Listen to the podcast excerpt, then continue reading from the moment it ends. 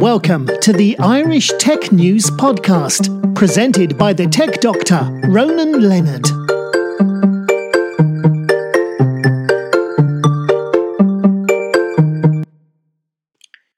Hi, welcome to this Irish Tech News Podcast. Today I'm talking with Davar Ardalan, who is a founder and storyteller and journalist and founder of, of IVOW AI. And also, she's going to be uh, a speaker at this year's Comtrade Digital Services Quest for a Quality Conference. So, how are you doing? Da- how are you doing, Davar? Wonderful. Great to see you. Great, Great thanks. Now, before we start, tell me a bit about your background so you know what kind of person you are and where you, and how you got to where you are now. Yeah, absolutely. So I was a journalist at NPR News, that's uh, public broadcasting here in the United States, for many years. And I was responsible for helping also grow our audience beyond just the traditional radio. And that was some of the best work I think I did, where we had actual um, news programs on Twitter. And this was back, you know, 2008, 2009, when Twitter and Facebook were new. And the idea was how can we reach people across new platforms with compelling stories? Uh, so I've always kind of had my eye on um, new emerging technologies and how to bring traditional storytelling to the table. Uh, I was also managing director of um, Hanson Robotics, so I helped Sophia the robot uh, kind of with her AI team, yeah. and um, and then yeah, I started my startup uh, a couple years ago because as I looked at the AI landscape, uh, I saw many gaping holes around the lack of diverse data sets and um, the fact that personalization was becoming a big thing with um, conversational interfaces like Siri, Alexa, being able to pronounce your name, etc. So I wanted to create a startup that would really bring um, a lot of attention to the need for new data sets to make these um, AI experiences more culturally relevant. Yeah, because for the moment, I've seen with AI, it's not where it's not where it it it, it, it, it where it should be. At the moment, I think it's still kind of basic in a way. Unless you're using big data and analytic tools as a business, for a home user, it isn't got where where it, you might see, you know, Hollywood movie, for example. Yeah, exactly. And people talk about it as it's the wild west of data. Yeah. That's what's going on a lot of people um, in the last 15 years have had very good intentions, but in fact, they've created data sets that are biased and derogatory. And, uh, you know, that's the issue that we have right now, where people who started creating these uh, solutions years ago weren't thinking too much about whether the data that they were, uh, the data sets that they're gathering were going to be, you know, inclusive. And so yay, they made, you know, really cool products. But then now here we are talking about how facial recognition apps are racist. And, you know, many companies, IBM, Amazon, Microsoft have stopped using these facial recognition apps. So we have to uh, pause and really think about uh, not just beneficial AI, but explainable AI. We have to be able to explain what an AI is doing and, you know, what tools we need to bring to this field to make it a lot more relevant for people. I guess like Isaac Isaac Asimov, his rules of, of robotics, similar kind of idea. Yeah, yeah. I mean, basically, we're talking about you know um, uh, going and you know uh, you walk into your kitchen and you want to ask Alexa uh, to share a recipe from your grandmother. You know, I mean, we have to be able to um, have a lot more personal relations with these conversational interfaces in a way that are going to be inspiring because you are going to live with these. You know, it's going to be, it's not just about telling you the weather or how much you have in your bank account. Um, these conversational interfaces are also going to become more and more part of your daily lives. And it's really fascinating. There was a study done um, in here in the US that showed something like uh, some 40% of um, young consumers are willing to take advice from a chatbot. So just think about that. Yeah, because uh, I had a problem last week. I was buying product from from Apple, and I bought it, and uh, some of the order hadn't gone through. So I rang up Apple to create this. I was speaking to to an, an AI voice interface for about five minutes before it got through to a real person, and the AI was so perfect. Everything it asked me like what product did you buy, where did you buy it, everything else. It was going through it, and when it knew it couldn't help me any further, it went through to the human. But to me, that is is pretty impressive. Yeah, and actually, you know, I'm in due diligence right now with a VC firm, and the first step was going through their AI. Yeah. So I actually had to talk to Wendell, uh, the AI, and give Wendell a lot of information before the VCs would, you know, decide if I'm going to the next level. So Yeah. I think it's it was cool and efficient a way of doing it, and it felt like it was a conversation. So very interesting times for sure. Because I've seen recently the rise of chatbots when you go to a website and you, and you can talk to somebody in the screen, and that's basically AI chatbot. But now with you getting voice AI as well, which is, which is even better. And I think that in the future, it probably I presume, for me, I'm presuming that if somebody's doing a normal mundane job that that's boring in day AI can take care of that, and they can left doing what what they're skilled at. Well, I mean, I think that's definitely the first iteration of it is going to be uh, the use of artificial intelligence to bring more efficiency and productivity. Uh, but there are examples of ways that um, people are jumping to replace, you know, um, humans with AIs when the AIs aren't ready yet. So Yeah. a really great example is uh, Microsoft um, recently has let go of journalists for MSN.com. And literally, the AI made a mistake and identified um, a photograph, misidentified a photograph, and it happened to be a woman of color. And um, the idea that the humans who trained this AI were let go really shows that we're not ready yet to be able to have AI take over. It's kind of like, you know, um, in the early days of uh, human civilization, we all sat around a fire and um, set, shared stories with each other. It's almost like we need to make space for the AI because the AI has to understand who we are. It has to understand where we're coming from, and we have to train it. But we have to be at that fireside chat with the AI. Yeah, I'm thinking one day we'll be like Star Trek, where the computer is all voice controlled, and you can tell it what to look for, and it'll come back and talk to you as well. Yeah, yeah. I mean, definitely that's where we're heading. Uh, but I think it's really important not to go too fast Yeah. because, um, again, uh, we've spent many years uh, tagging cats and dogs to make sure that you know we can identify those right.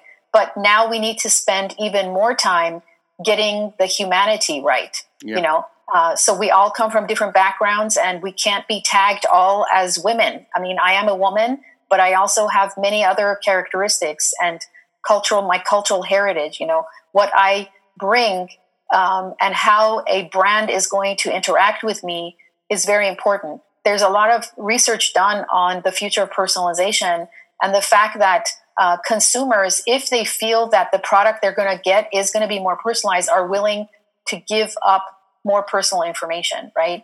So um, brands have to become a lot smarter to allow consumers to opt in, Yeah. opt in to share information about themselves, uh, so that these connections can be a lot more um, efficient and uh, really interesting, also for the consumer.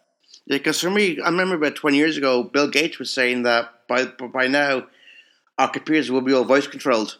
Obviously, that hasn't come about yet, but I think it, it- that will happen slowly over time. That will evolve. But as you said, we're going to make sure that, that the AI is culturally, culturally acceptable. So, if, for example, if you're in certain countries, can of understand your accent, does it know that in certain countries, certain things can or can't be done or can't be said? Yeah, exactly. But it's also is is also very basic at a very basic level. So um, just uh, in late June, um, MIT announced that its 80 million tiny image data set would be taken down. I don't know if you saw that news. No, So so MIT took down their 80 million tiny image data set that has been around since 2008 because uh, two PhD researchers, one is a chief data scientist in San Francisco, and one is a PhD student, guess where? At the University of College Dublin. Her Yeah. name is Abeba Birhane, and she was one of the scholars who um, looked into this data set and found that it, they had um, over time tagged derogatory terms for women and uh, derogatory racial uh, terms. And this was something that has been used for many, many years, right, by MIT, this data set. Yeah. So we really need to remember that the um, wild, wild west of data can't keep going if uh, we're going to make responsible products. So I could also give you some examples of, you know, the work that we're doing because it's all very early stage, but yeah. it's really important in helping shape this future. I guess you can tell me a bit about what, what you actually do with uh, IVOW AI as well. Yeah, so um, essentially, the I'll talk very specifically about a couple projects that we're doing. Um, so one is a um, indigenous knowledge graph that we presented to the United Nations, the AI for Good Summit, and very briefly, um, I brought together uh, several Native American technologists like uh, Tracy Monteith. He's senior software engineer at Microsoft, but he's also an Eastern Band Cherokee. And then uh, Victor Yarlott is from the Native American tribe in Montana, the Crow mm-hmm. tribe, but he's an AI PhD uh, student at University of Florida, um, International University, of Florida. The point here was how can we teach um, machines to learn about our cultural heritage by feeding stories about our recipes. And it was really fascinating because when you have to bring a reason with a machine in the context of artificial intelligence, uh, there has to be an ontology where you're um, framing how you're going to be teaching this AI information. And so through our stories, these are little nuggets of stories, you are able to um, teach an AI uh, to be able to understand the relations between, for example, an ingredient, the Cherokee story behind it, and how that can um, make a more sustainable future. Yeah. So it seems abstract, but it, you we're trying to really do some uh, uh, experiments around ways to preserve cultural heritage by feeding it our stories to AI. Um, another thing that we're doing is um, we're working with Topcoder, and Microsoft was one of our sponsors. And we have done a data ideation challenge on how to find uh, stories on women throughout history. And the reason why this is important is because the 80 million tiny images data set that I mentioned at MIT, it mm-hmm. had tagged women as whores and um, in, in some cases, uh, women's private parts were uh, tagged. Okay. Yeah. This is outrageous. I'm sorry. Yeah. We need to put women on the AI map in a completely different way, right? Mm-hmm. And so we're sourcing ways to, um, un, you know, find hidden stories about women and make them machine readable, so that AI understands the history of women, who their contributions throughout the world, and this is only going to make more future products and solutions a lot more interesting and relevant. So these are just tiny examples of you know the work we're doing, but we have amazing people behind it. So as I mentioned, Microsoft is a sponsor, Comtrade Digital Services is a sponsor, and I'll be speaking about that when I come to Dublin. Uh, I, am not coming actually. Sorry, it's a virtual yeah. event. yeah, it's virtual now, but, but yeah. be one of the things I'm, I'm going to be talking about is uh, the importance of cultural intelligence uh, in the context of brands understanding uh, global cultures and being able to create products that are going to speak to people from different backgrounds and uh, they'll use it more and brands will make more money if they create products that are more relevant that sounds like an interesting topic yeah, and also uh, one thing that I've talked about for several years, because I've actually been to Quest for Quality twice, um, is the importance of the quality assurance and testing units uh, experts in this future. Yeah. So the idea that uh, we have to make sure QA teams are um, at the front lines of this technology because they're the ones that are going to make it user friendly. And and the point is that it shouldn't just be from the vantage point of tech. It also has to be from the vantage point of culture, you know? Yeah. So this means actually that's a huge responsibility for testers. A lot of people I've heard in the industry talking about, oh, testing is going to get automated. That's absurd. To a certain level, of course, testing can be automated. But if talking about making Alexa and Siri something that is going to be uh, interesting for consumers around the world, and you don't have testers that are going to be able to test to make sure that these are culturally relevant, then that's absurd. You're not going to break into those emerging markets. Yeah. So, uh, right now, how do you uh, do AI driven culture content? So, uh, as I mentioned, we're an early stage startup, but uh, the idea is ingesting uh, public information around food festivals, music, holidays, and essentially we're creating a culture graph.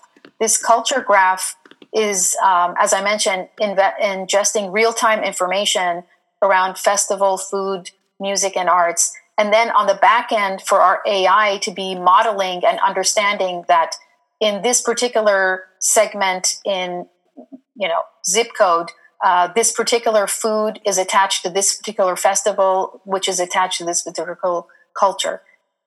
This way, you are actually bringing a new lens, a new psychographic metric to uh, marketing, so that again, uh, there's a way to map culture in real time. Yeah, because at that time you, you can get culture, and it can be people like, for example, if you're Mexican, they might assume it's just tacos and nothing much else.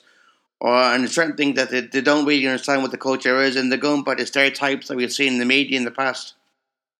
Yeah, but yeah, exactly. But you're also uh, bringing a much more sophisticated approach to cultural identity yeah. And and it's tied to what's happening in real time. Now now because of COVID, we're a little bit um, you know at a disadvantage, of course, because people aren't out having festivals. But that's not the point. The point is that there's still national holidays. There's still rituals that people you know participate in, and those are all um, you know believe it or not, the, the, those APIs are already out there. Yeah. The idea is that it hasn't been gathered and um, uh, brought together in this uh, organized fashion and being able to apply AI to it for it to understand these cultures and subcultures.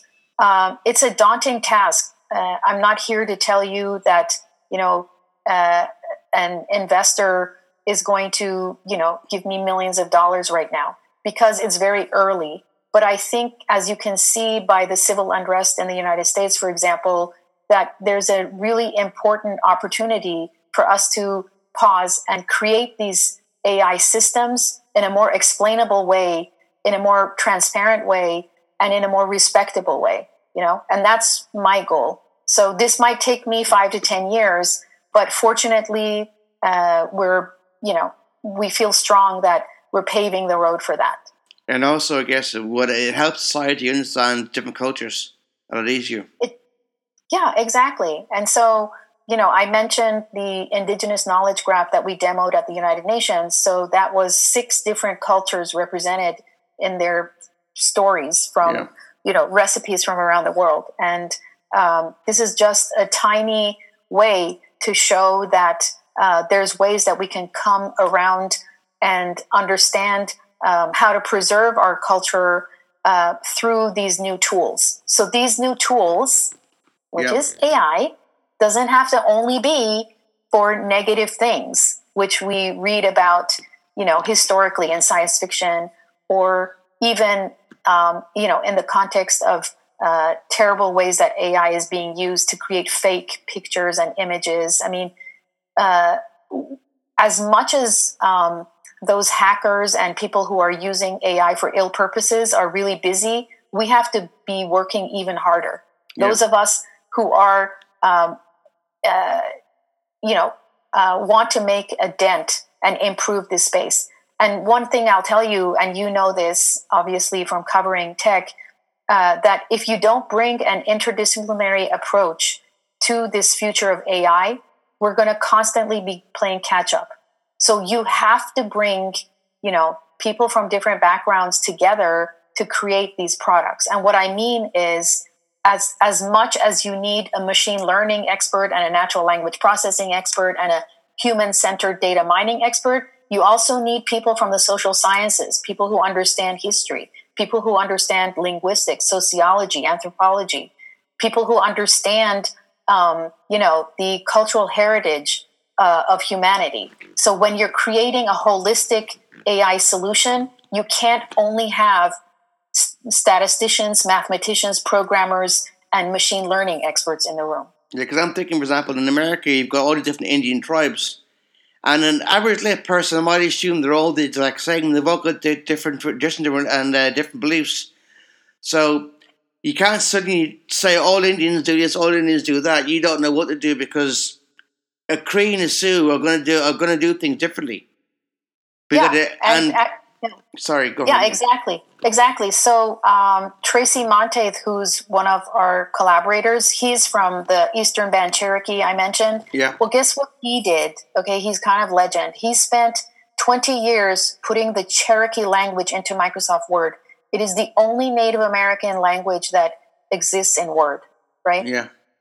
Victor, who is from the Crow tribe of Montana, what did he do? For his MIT thesis, he said that he wanted to uh, prove that the MIT Genesis story understanding system can understand a language other than um, Shakespeare and you know Alice in Wonderland. Yeah. So he said to his professor, "May I feed a hundred pieces of um, literature from the Crow tribe into this MIT Genesis story understanding system to see if this a machine can understand a culture other than uh, Western European. And yeah. indeed, he proved that Old Man Coyote, which is, you know, the uh, Crow Native American um, mythology, was being, it was able to understand it, this MIT system. Uh, we just have to allow for people from different backgrounds to have a bigger uh, platform to be able to show what's possible so that these future systems are a lot more um, yeah culturally conscious to be honest. Yeah because if it's all biased towards one person's view or one thinking it's not for all, all humanity because you don't then, then don't get to understand other cultures. You're you're telling them assimilate with us. Like the Borg and Star Trek assimilate with us become one of us rather than let them have the op- option of I've always been able to reflect on the heritage. Yeah, and in the context of you know um, marketing, branding, media, the largest gap in designing this new frontier of media and communications is the lack of social sciences in the deep learning yeah. for us to understand our present and our traditions, our past and present and traditions. So um, we've obviously gathered enormous amounts of data uh, to leverage AI for uh, self driving cars, for cybersecurity, for healthcare applications. But we now have to uh, pause and focus on creating better data ecologies. That's how I like to use this term. We need better data ecologies to account for culture and history before unleashing more biased uh, automated AIs uh, to the world. And you said earlier, people like anthropologists, people who aren't really in tech field, get them involved because they can actually tell you the history of things and how we should be. Yeah, absolutely. I mean, it's just like when any new thing happens, uh, instead of immediately being capitalistic about it and thinking how you're going to make money from it, like I'm just saying, let me use the the whole history of when you know we found oil. Okay, yeah. we never really cared about the environmental consequences or communities that would be affected and, you know, we just cared about making money because we were going to drill oil, right? And so now, so many years later, we're dealing with the consequences of environmental degradation and, you know, social injustices and all of these things because we moved so fast just to make money. Um, the, the difference, by the way, is that the same people that are moving really fast in this AI world um, and creating these products um, that are going to be irrelevant to emerging markets, they're the same that um, are actually going to lose money. Yeah. They're going to lose money. And so right now, um, with someone like MIT having to take down this data set, I hope you understand the magnitude of how huge that is, right? Yeah. Because now we have to step up to the plate and create new data sets that are explainable, that are much more inclusive. Because when you mentioned earlier about oil, I'm thinking back when, when we first found oil, technology wasn't what it is now. So nowadays, you want to replace oil, we can do that. And I think yes. with AI, it's going to happen in time that when we find uh, corrupt data sets, technology we have now is going to make it a lot easier to replace it. Yeah, yeah. So we're, we're exactly. not, you're not going to find an issue where, oh, we have to spend another 20 years developing this. Well, right now, technology is there that we can do lot quicker. And also, the computer power that we need is more cheap. It's cheaper than it was years ago when we first started doing this.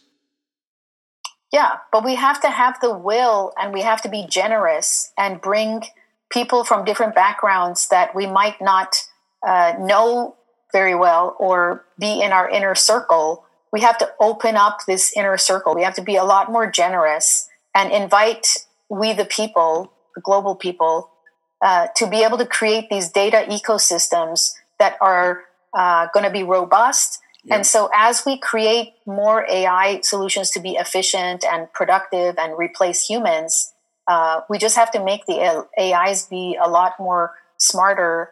Um, and humans are going to have to be right there, side by side. I don't believe that we're anywhere near, obviously, uh, you know, generalized AI.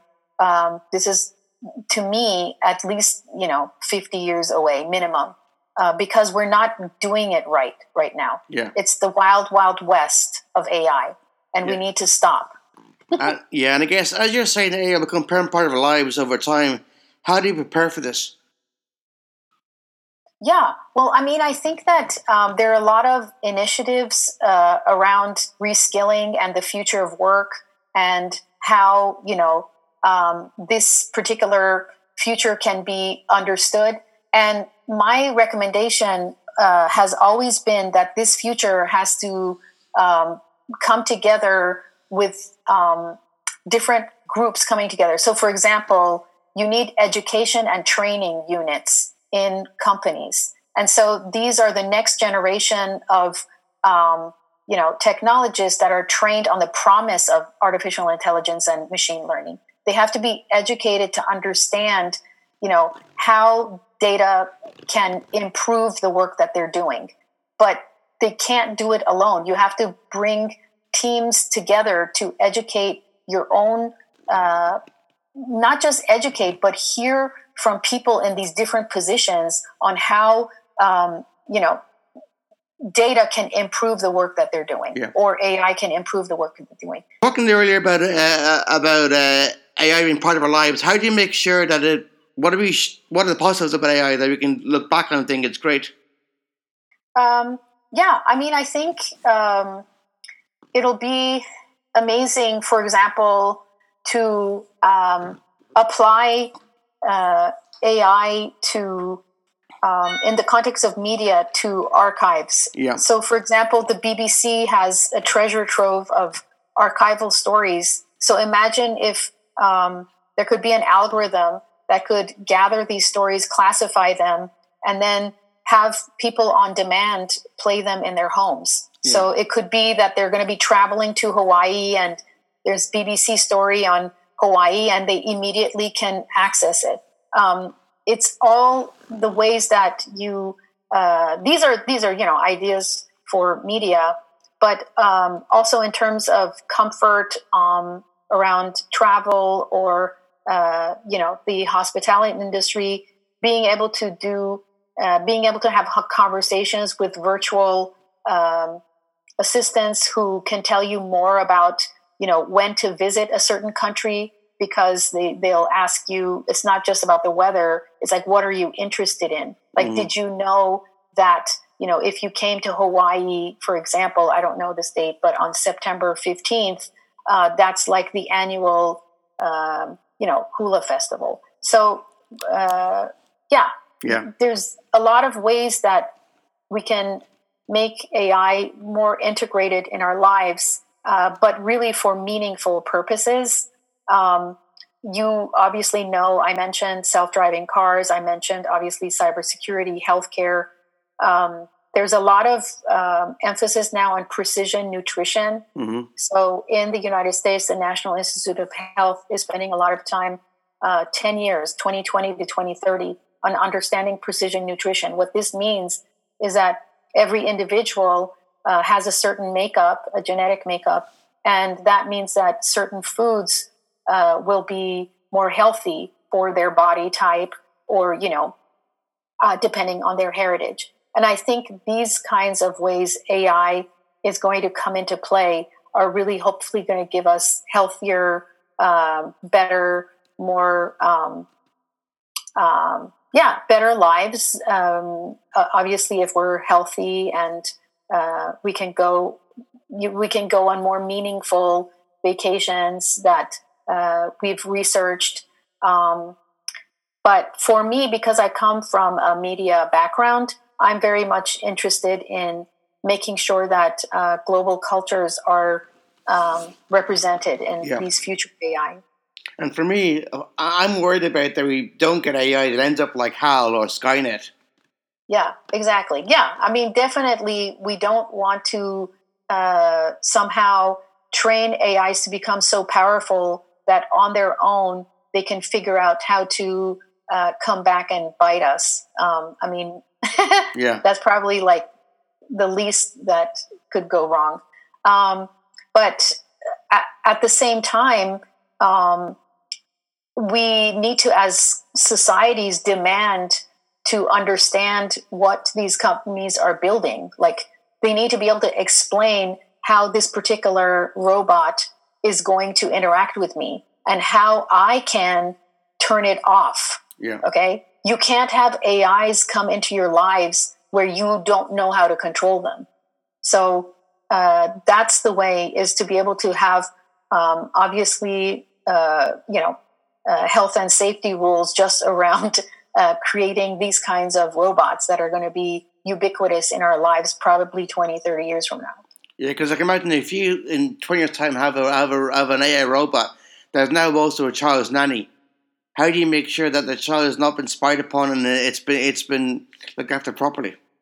Yeah, exactly. So you currently have like Alexa. You can have uh, bedtime stories with Alexa, and so you just want to make sure that nobody has access to that Alexa to be able to tell kids stories that they shouldn't be hearing. Uh, I mean, you already hear about how um, don't plug in your Google Home or Alexa because they're always listening to you. Well, you have to also think about um, holistically how you're going to invite an AI to your home. Yeah. Is it going to be safe, not just for your privacy, but um, for educating your children, um, for taking care of your finances, you know, to help you uh, learn about the world, uh, that you wanted to, to have um, those um, mechanisms that would allow you to control it so that you know what you're bringing into your home. Yeah, and you want to basically we said about stories. Want to be able to, be able to tell your children stories about Dr. Seuss, not about Jackie Collins. Yeah, yeah, yeah, exactly. You want to be able to make sure you're controlling the content yeah. that your AI is going to be sharing. Absolutely. Because right, right, now, when you have a TV set up, you can you can key in paths and control the TV, uh, what children can and can't watch.